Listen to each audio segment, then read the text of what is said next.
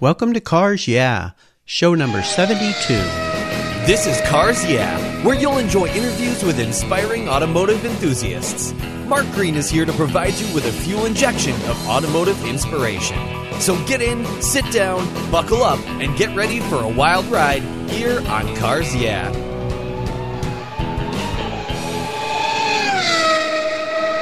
Do you love vintage cars? Then go to carsyeah.com and get a free copy of the fantastic Filler Up book. It's a full color ebook filled with fuel filler fun with over 60 color photographs of vintage cars plus inspirational quotes from some of the most famous automotive enthusiasts of all time. Simply go to carsyeah.com, click on the free book button on the homepage, and download your Filler Up book today. It's free at carsyeah.com. Hello, automotive enthusiasts. Today I'm extremely excited to introduce my very special guest, Michael Furman. Michael, are you buckled up and ready for a fun ride? I guess I am, Mark. I, I will tell you, I'm not a great passenger. so don't be surprised if I ask you to stop so I can hang out the window and or go to the bathroom or something. okay. But I promise not to ask to drive. Okay. Well, uh, we can both share the wheel. As a young boy, Michael Furman first picked up a camera to photograph a 1963 Corvette split window coupe and thus began a lifelong love affair with cars and cameras. Throughout his 40 year professional career as a photographer, Michael has had the pleasure to work with the world's most significant cars and collectors. In 2003, Michael's efforts turned from commercial projects for manufacturers to editorial with his first two books, Motor Cars of the Classic Era and Automobiles of the Chrome Age, 1946 to 1960. These photographic essays are unique to the publishing world in that they celebrate the beauty and history of the world's most iconic cars in studio imagery. Many books projects have followed, and Michael felt the need to control the content, so he started his own publishing company, Coach Built Press. This changed his professional life and opened a whole new world of adventure. And since then, he's published many outstanding automotive books, including three new books this year. And I'm proud to say almost every one of them is on my shelf, but I'll have to get my hands on these new books. I can I can arrange that for you, Mark. I'm sure you can. and we'll talk about that a little bit later. Michael's immersion into the collector car world is evident by his presence at many of the major Concours events around the world as a featured artist, an author, a judge, and a sponsor. So, Michael, I've told our listeners a little about you, so take some time and share some more about your history, your career, your interests, and of course, your passion for automobiles. Well, Mark, first of all, thank you for having me on. I came to the car world probably from a little bit different direction than most people. Growing up in Philadelphia, we do not have the kind of car culture like you would see on the West Coast, where everybody worked on a car with their dad or everybody had a hot rod, or I know people whose fathers gave them cars to work on so they wouldn't be out running around and doing things. But in my case, my father loved cars but had no ability to work on them and he kind of passed that lack of mechanical knowledge on to me. I can clean a pretty good car and I can take a nice picture, but other than that, I have no clue as to what's going on. I came to cars in the in the sense that I have today when I picked up a camera to photograph a car as a 12 year old boy. I didn't realize at the time where that would lead. Most people pick up a camera usually to get associated with a subject matter.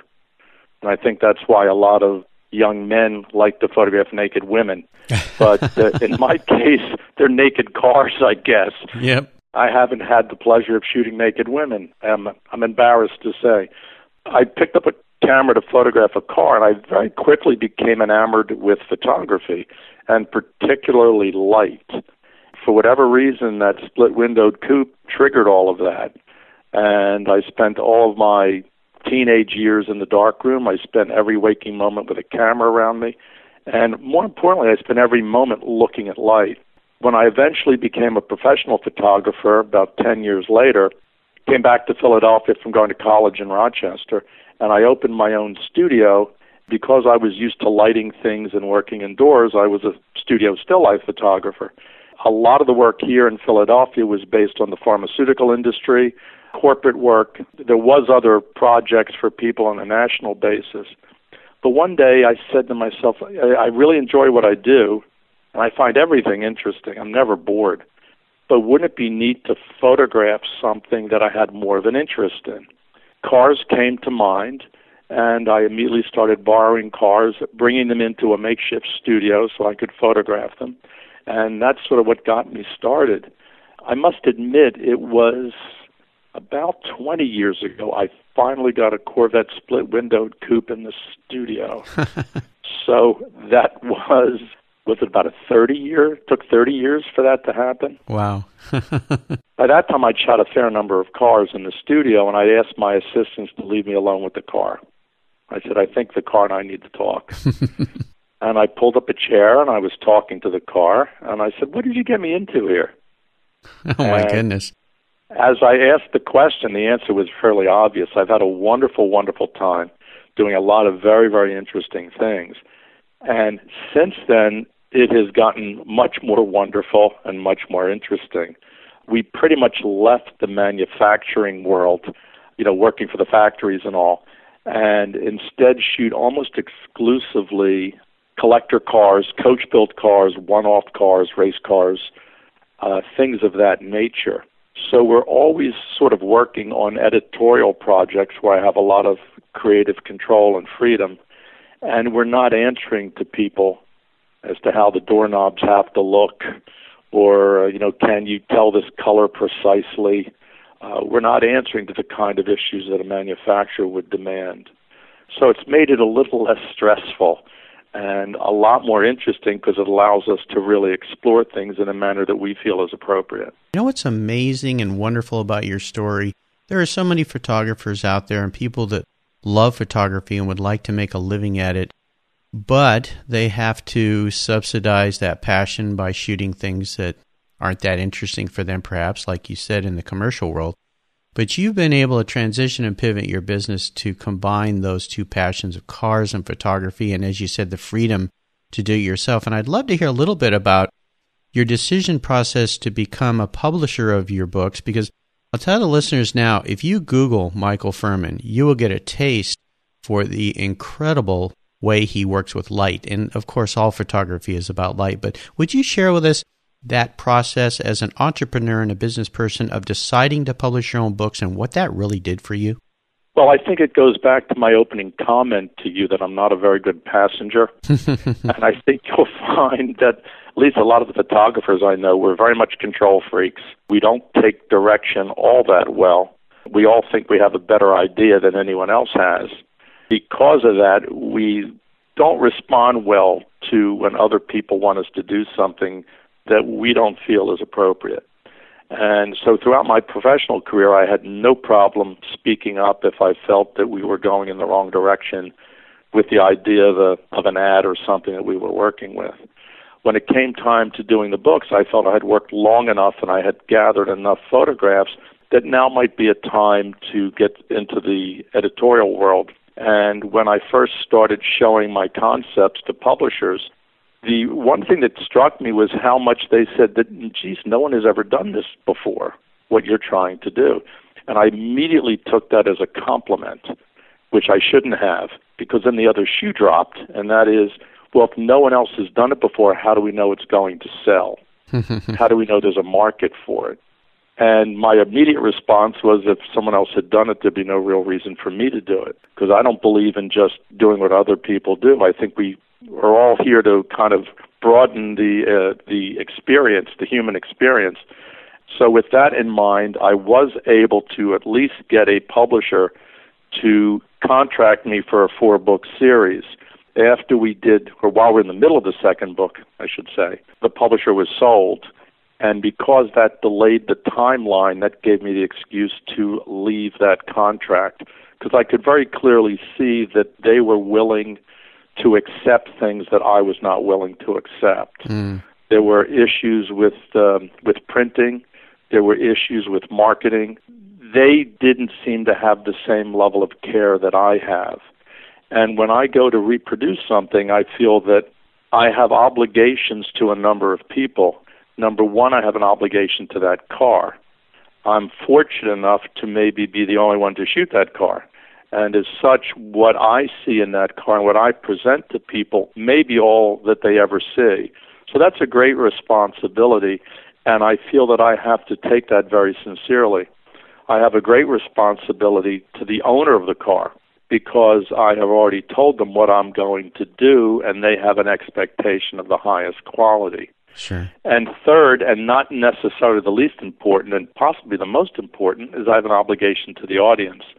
They want to see the best that I can give them. And I have an obligation with all three aspects to do the best I can. And what I found was with working with other publishers, that was not the issue they felt that anything I could do to cut the costs of the production down so that more money could be made was their driving goal. I've even said to people that if the publisher could print money directly mm-hmm. and not have to do a book and not have to worry about distribution and inventory, they would prefer just to print money. Sure. So you may think that a lot of the book publishers have a lot of editorial integrity even if it's a big name publisher. In fact, their business is like everyone else, and they're just trying to make money. I, however, kind of approach things the opposite way, and that is the hell oh, with the money, let's do it the right way. And I've always felt that if you do it the right way, the money will eventually follow. A lot of things come to mind as you share this story. One of them is you operate like one of the finer restoration shops they do it the right way no matter what it takes. And I love that part of what you're sharing with us. Really great. As we continue on your journey, Michael, I'd like you to share a success quote with us, a saying that's been instrumental in forming your life and your success. It's a great way to get the inspirational tires turning here on Cars Yeah. So, Michael, I'm going to let you take the wheel. Well, the thing that I like to tell people is that, first of all, I love riding a bicycle to amend my story a little bit, when I started looking for things that interested me, I really wanted to get involved in the cycling world. And this was long enough ago that it cycling isn't what it is today. And I got very much involved with it and in a number of different levels. But there was absolutely no money in the world of cycling. It was truly mom and pop.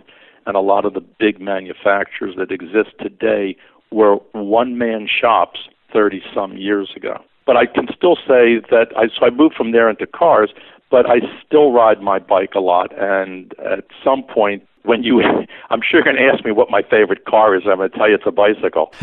but what I like to tell people is everything I've learned in life, I've learned on my bike. Because you're out there riding along and your mind is somewhat clear and you're enjoying yourself. And when you get into that kind of a state, you really start thinking about things and you see things more clearly than when you're in your normal stressful environment. And one thing I noticed, I'll tell this as a quick story, and that is I was riding on my mountain bike near my house, and there was one real steep, rocky section. I could never get up the other side. And as I was struggling to get up the other side, I would do my best to make sure that I could uh, put a foot down before falling over onto these very hard and nasty looking rocks. And one day after I pulled off and I'm standing on the side, once again upset that I didn't get up this little hill, I saw this other guy come by who was much bigger and heavier than me. And usually weight is a real real problem in going up hills. But this guy went up the hill like a gazelle. Mm-hmm. And when I watched him, I said to myself, he didn't look for a place to put his foot down to save himself. He looked for a way of going up. Mm. He never looked down. So I said, okay, I'm going to try this. So I went back to the beginning and I went down the first part of the hill. And as I came up, I looked straight ahead and I said, what am I going to do to keep going? Not only did I get up the hill, but I never, ever had that problem again. and I've kind of taken that little lesson and kind of applied it to how I approach my business too many people look as you know, look at a situation, decide that it's not going to be successful, and figure out how can I get out of this with the least amount of damage. Whereas my opinion is you persevere and you mm-hmm. make something valuable. I've said this many times. Clients don't call me so I can prove to them it can't be done. They call me with the expectation of things getting accomplished. I'm quite honored by that thought that they think I can do something yes, we may not be able to do exactly what they had in mind, but we will always, I think, exceed their expectations because they don't really know what the possibilities are. I'd have to say persevering is the most important thing, and it's something that has kept me going all these years. It's a, a great attribute and a sense of how to go through life, and I've heard that from many of my guests. Is perseverance is so key, and it definitely for an entrepreneur with all the ups and downs mm-hmm. that entrepreneurs face. Will you share with us a story that instigated your passion for cars? If you could tell us about that pivotal moment in your life when you really knew you were a car guy. Well, it may even predate that split window coupe. I mentioned my dad, who was always loved cars and trucks and things like that. Anything that moved, he loved it. Um, when we were kids, he had a mechanic a mechanic shop next to his business, and the guy stored fairly significant cars for the day. I mean, there was a Jag XK120 Roadster. I think there was a Mercedes 190 SL and a few other cars. And he would allow my dad just to bring the cars home. And he said, "Look, take the car, just exercise the car, and keep it as long as you like." I think the idea was is that if the car sat in my father's garage, he'd have more room in in that garage to put other things. Yeah. But when he would bring a car home, my brother I have a twin brother. He and I would sit in the car, and we were 10 years old. Uh, we would just sit in the car and make, you know, car noises. We'd go through the gears and everything and make all these engine sounds and stuff. and I think that's what sort of did it. And the car that really stands out is that 190 SL Mercedes. Oh, nice. It was just so beautifully made. Yeah. Um, yeah. It just everything about it just like wow, this is right. uh, in so many ways. we were little, so we fit in the boot pretty well. Oh yeah. Although we did live in fear of bumping the the gear shift lever out, and because we did not have a clue as to what to do if we moved the lever. yeah. We just imagined that our father would come out and be really upset that we broke the car. I think so. I think so. Great story too, by the way. I love that. So, Michael, what I want to do now is take a look at some of the roads you've driven down and, and really crawl under the hood and get our hands a little dirty. Would you mm-hmm. share with us a huge challenge or even a great failure that you faced in your career that perhaps pushed you to a breaking point, but more importantly, share with our listeners how you overcame that situation and what you really learned from it? Well, I have to say, one of the very first assignments I had with cars was shooting for a major manufacturer they had called me in to work on their catalog. And considering I had only shot a handful of cars up until then, this was one of the most prestigious automotive assignments that a photographer could get. And I very quickly found out uh, I had a crash course really in shooting cars. We were shooting with 8 by 10 cameras, we were shooting outdoors, we were shooting in difficult situations. And considering I was a studio photographer, this was very foreign to me. But the art director on the project was lovely, and he was very, very understanding. And I think he felt that I was worth investing a little energy in. Nice. The problem was that the the agency and the client didn't get along, mm. and I got caught in that crossfire. And we had shot for 14 days, 20 hours a day, didn't take a day off. Oh my gosh. We had nothing to show for it. At one point, the art director was called into the client's suite at the hotel we were staying in and was fired. And wow. the client had tried that early in the shoot, to which I went in and stood up for the art director because I felt he was at least going to help me get through this. He brought me to the dance and he would get me through this. But uh, when the client went to fire him the second time, I walked in, and I don't know where I got the nerve to do this, but I said to the client, You folks have no interest in getting good work done, so I'm leaving with him. Wow. And I, I don't drink, but it's the only time I've ever gone out, gotten loaded, and we had a great time. I must admit. Yeah. I stood up for myself, which I think was very, very important. But during that whole two week process, we didn't have one usable photograph. Oh my gosh. And we never took a break. As I said, we were working, getting four hours of sleep a night. And I have to tell you, after the third day, you're just wasting your time. Everybody's so tired, you're just going in circles. Yep. So I learned a lot on that shoot. And mainly because the art director was so nice looking after me and giving me his insights because he was extremely experienced. Mm-hmm. And that was my baptism into shooting cars professionally. Wow. And somehow somehow I survived that. And here you are today. You know, there's there's some wonderful golden nuggets in that lesson, especially for our listeners who are entrepreneurs or or new or young in business or even have been around a while, and that is you were willing to fire your client. And sometimes you have to be willing to do that if it's just not working. I, I worked as a creative director for many years and then for many years directed many photo shoots. I understand the situation you were put in. It's very, very challenging and difficult. So, uh, great lesson learned there. Michael, let's shift gears here and go to the whole other end of the spectrum I'd like you to share a story when you had a real aha moment about your career, time when you realized that an idea or a concept was really going to make it, and tell us the steps you took to turn that aha moment into a success. Well, that really predates my automotive photography, and it goes back more to my very beginnings as a photographer. And I was working with a gentleman. I was very young, maybe 21, 22 years old. I started uh, right out of college I was working with a gentleman who was much older, but again, a really first class person who knew what he was doing. And it, he recognized something in me that he thought I should he should invest his time and energy in. And as we were working, we were doing a small still life. And at some point, he stopped me and said, Michael, I can't watch you do this anymore. You're taking forever to do this. I know where you're going to end up, and you don't. And the thing is, you will end up there. I have every faith in the world that you will end up there. He said, I just don't want to don't want to waste the rest of my life watching you get there. He said, you need to know what you do and why you do it. And you don't start every photograph as a blank piece of paper. Just because there's nothing in front of the camera doesn't mean things are blank. You bring everything that you know to the party. Hmm. And I said, well, this all sounds good in the abstract. Can you be a little more specific? And he described to me how I shoot things, how I arrange things, how I light things. And he was perfectly accurate. And he said, I watch you go down all these blind alleys. You know, you try this, you try that, and yet you always come back to the right place.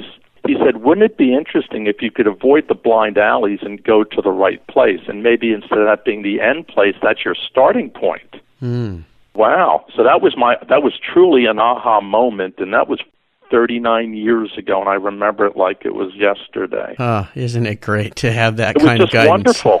yeah. yeah, not everybody gets somebody who's smart enough and patient enough to step up and say something like that. And as I started to continue to work for him, things got much better. Things moved along much more um efficiently.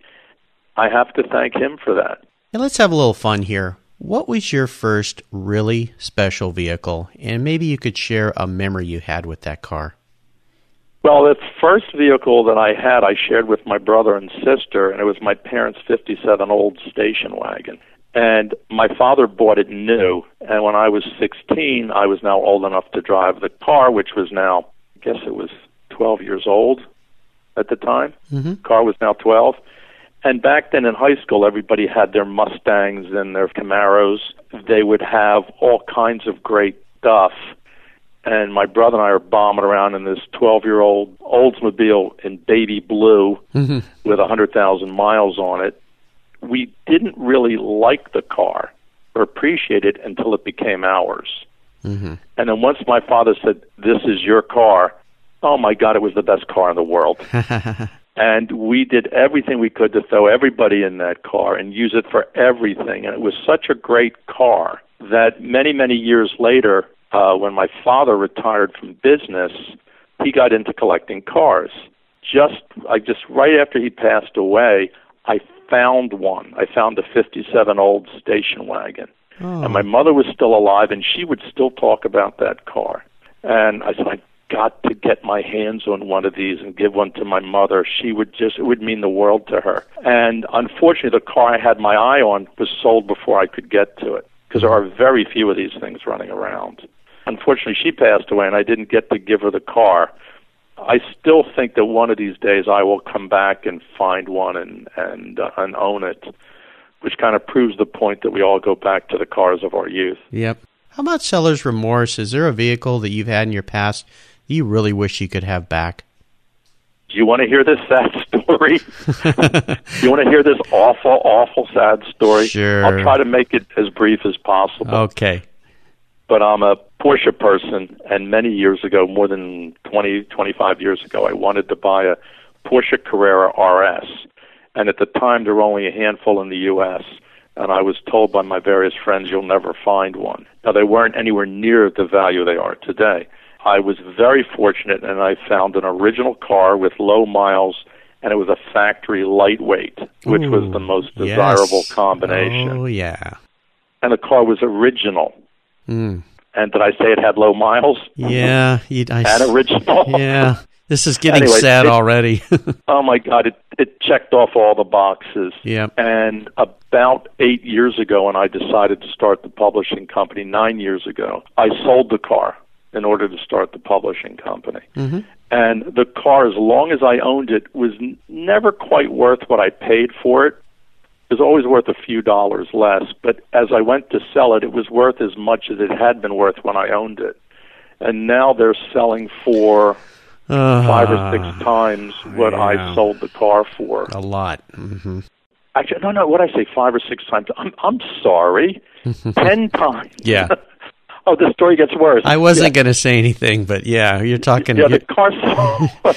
the most recent one I saw, which wasn't as nice as mine, sold for ten times what I sold my car for. yeah. Yeah. Well, And it to make matters worse, Mark, it seems every collection we shoot has one. Yep. Yeah, they're pretty iconic and you know, but I always say this to people is at the time that was the right thing to do and you can't look back. Mm-hmm. You just have to think of the fond memories and move forward because everybody has one of these stories. It's why I asked the question. Some people actually get their cars back.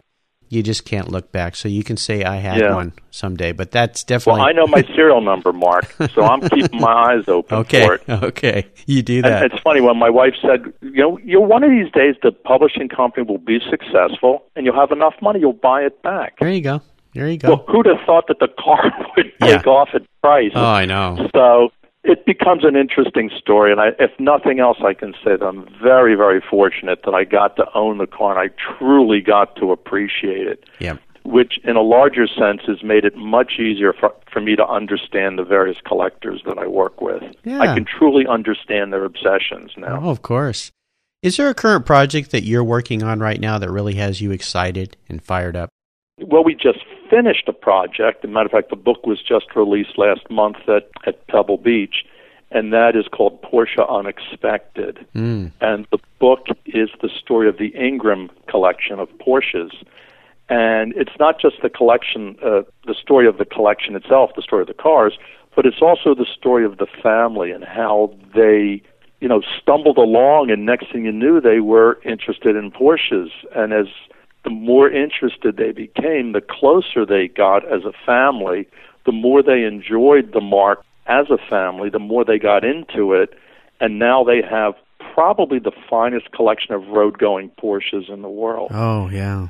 Yeah. And, And well, their son Cam, too, has uh, Road Scholars, a company where Mhm. they restore vehicles and present them and uh, take care of them and sell them and buy them. Uh, so, uh, fantastic collection. but when the story started, Mark, Cam was the college student as a metal uh, sculptor. Hmm. Oh, I didn't and know that. he didn't have he didn't have any extreme interest or knowledge on Porsches at all. And as the Ingrams, as uh, Bob Ingram, his dad tells this story, he and Cam went to the Monterey Historics in 1998 for Porsche's 50th anniversary. oh, And yeah. at that point, they had Bob had a couple of Porsches, you know, road Porsches over the years. And when they got out there and saw all the older cars, specifically the speedsters, they fell in love. Yeah. And at that point, they were hooked to the extent that Cam changed the whole direction of his life. He went and started working for free, sweeping floors at a Porsche restoration shop. And eventually, he was able to gain enough confidence so that they gave him real work to do, and he immersed himself in it.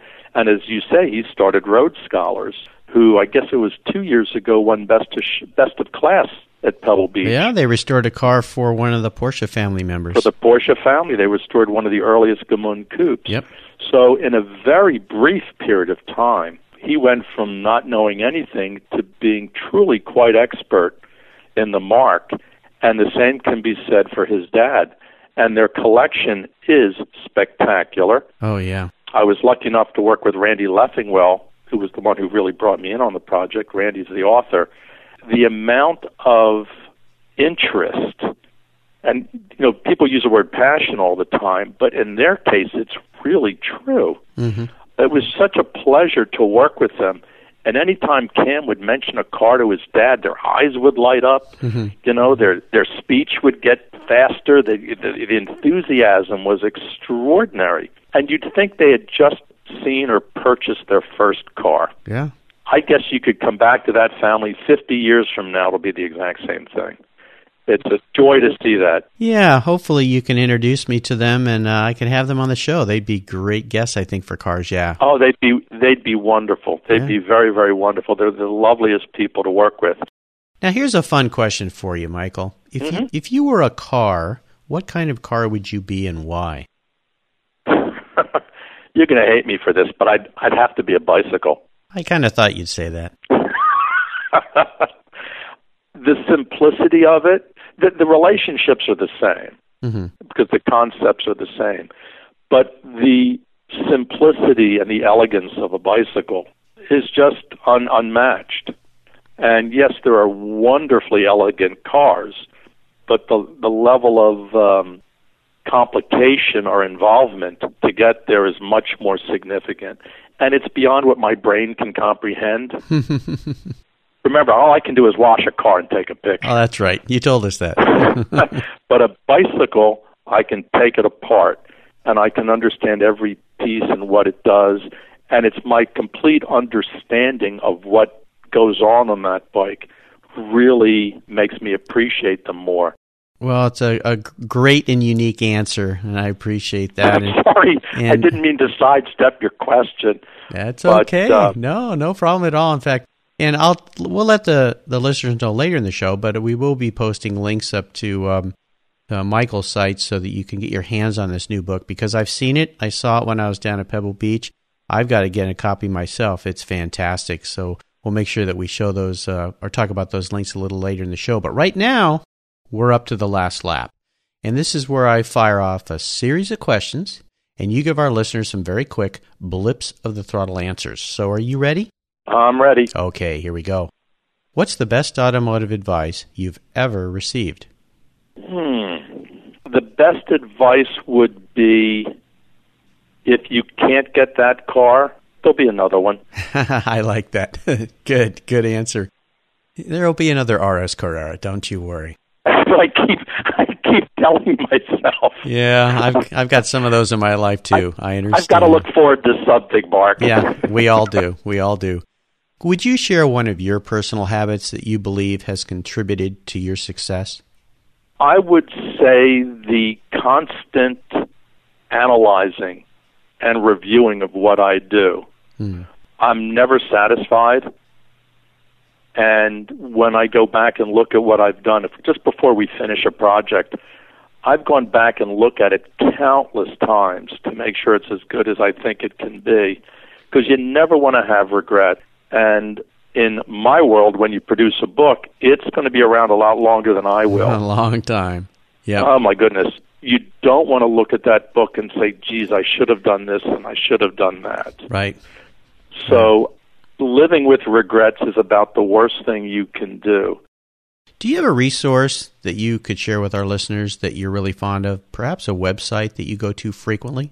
In the automotive world, I tend to go to uh, MMR, Hmm, yeah. which is Peter's site. Yep. it's Peter Barassa's Yeah. site. Mhm. Peter has a wonderful site.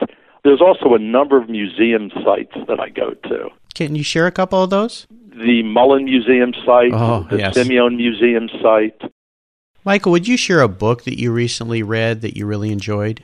Well, I guess it shouldn't be Porsche Unexpected. Well, we'll make sure that we do list that Yeah. one, but how about something different? Because I read that book, Mark, about 14 times. I'm sure you probably looked at it more than that. The one book that stands out in my mind is a book that's just so wonderful, and it is by Gabriel Voisin, and it's part of a three book series that he did on his as his autobiography. It's called My 1001 Cars, and this is Voisin's autobiography and we did a book for the Mullin Museum on Voisin, and I needed to read up as much as I could. And even though I'm not writing a book, I still need to be knowledgeable enough to ask questions of the my collaborators. I read the book, and first of all, it's beautifully presented. Just a wonderful, wonderful design. And it is designed in such a way that it encourages you to read the book. And the font that was used and the layout of the pages – seem to really carry the voice of the author. Now, the author, Gabriel Voisin, is quite a character. He was an, auto, uh, an aeronautical engineer who, after World War One, said, "Well, there's not much need for airplanes anymore," and got into making cars. but he brought all of that sensibility of an aeronautical engineer to the road. And but what makes the story a little more charming, if you will, was he spent more time talking about the loves of his life than his cars. Hmm. And he very, you know, he'll kind of like offhandedly talk about, you know, some major thing that he designed on automobiles that are there today. But then he go on for the next four pages talking about the most beautiful woman he's ever seen. now, what's what's charming about this is at that point in the book, she's the 15th most beautiful woman he's ever seen, and there'll be 15 more after that. Yes. So it's just a very, very interesting insight of a person who's very, very complicated, yet his cars embody who he was. And it was just a great, great, great enjoyable experience. I'm glad you asked me the question because I'd like people to read that book. It's wonderful. Well, I'll remind our listeners that you can find links to all these great resources at carsyeah.com slash Michael Furman. All right, Michael, we're up to the checkered flag. This last this last question can be a real doozy for some people. If you could only have one collector car in your garage, and it's something you can't sell to buy a bunch of other cars with, and money's no object, I'm going to buy you whatever you want today. What would that car be and why? Bentley Continental R Type. Ooh, okay. And why? What is it about that car? I mentioned earlier about the beauty of a bicycle being so elegant and simple. Mm-hmm. The R type is like that. Yes, they are. And oh my goodness, they're beautiful. I can remember only a few years ago that they were similar in price to buying a new Bentley.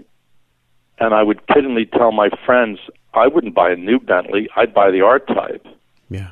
But if you pulled up in the R type Continental, they'd say there's a man of taste. yes. So and everything about that car is just wonderful. I've never driven one, and I don't know that I ever will because the dream may be better. Yes. may be better than the reality. But I'd be happy to uh, just look at it. Have you ever photographed one? A number of them. Number of them. Wonderful. A number of them, yes. Well, Michael, you've taken us on a great ride, and I've really enjoyed your stories. It's so special to have you on Cars Yeah. Would you give our listeners one parting piece of guidance before you drive off into the sunset? Have fun with what you're doing. Very especially important. in the car world. Yeah. There's no reason not to have fun with this. So if you're showing cars, if you're re- restoring your own car, enjoy it. I mean, be thankful that you're able to do it. And if you have a great car, share it with everybody. Yes, that's really key. I just attended a concours this past weekend at the LeMay Museum and so wonderful for people to bring their vehicles out. Some of the guests there brought multiple cars, which you can just think about the logistics and, and the challenges with that. Yeah. And it's so nice when people do that. Well, I want to remind our listeners again, you can find everything we've discussed here today on Michael Furman's show notes page at carsyeah.com. Just type Michael into the search bar and his show notes page will pop right up. Michael, could you also tell us how can our listeners learn more about you and your photography and get their hands on all of your spectacular books? Well, we have two uh, websites. The first is michaelfurman.com, and uh, we tried to make it complicated, but that's the best we could come up with. and that is my site as a photographer. It'll take you through some of the projects that we've done. Mm-hmm. It also links over to our book publishing site, which is coachbuiltpress.com. Great on there, you can actually see inside the books and you can order them if you like.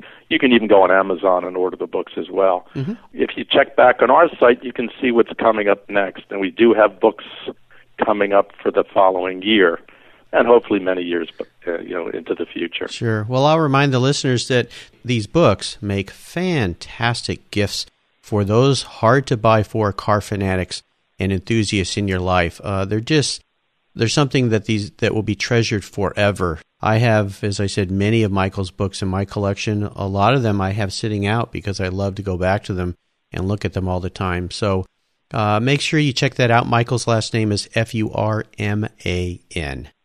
Michael, I want to thank you again for being so generous with your time today. Oh, you're very welcome, Mark. What a pleasure. Oh, thank you. And for sharing your experiences with our listeners and being so inspirational. Until we talk again, I'll see you down the road. Thank you so much for joining us on today's ride here at Cars Yeah. Drive on over to carsyeah.com to find show notes and inspiring automotive fun. Download your free copy of Filler Up, a fun book filled with gorgeous photographs of fuel filler fun, including quotes from more inspiring automotive enthusiasts. Download your copy today, and we'll see you next time on Cars Yeah. Yeah.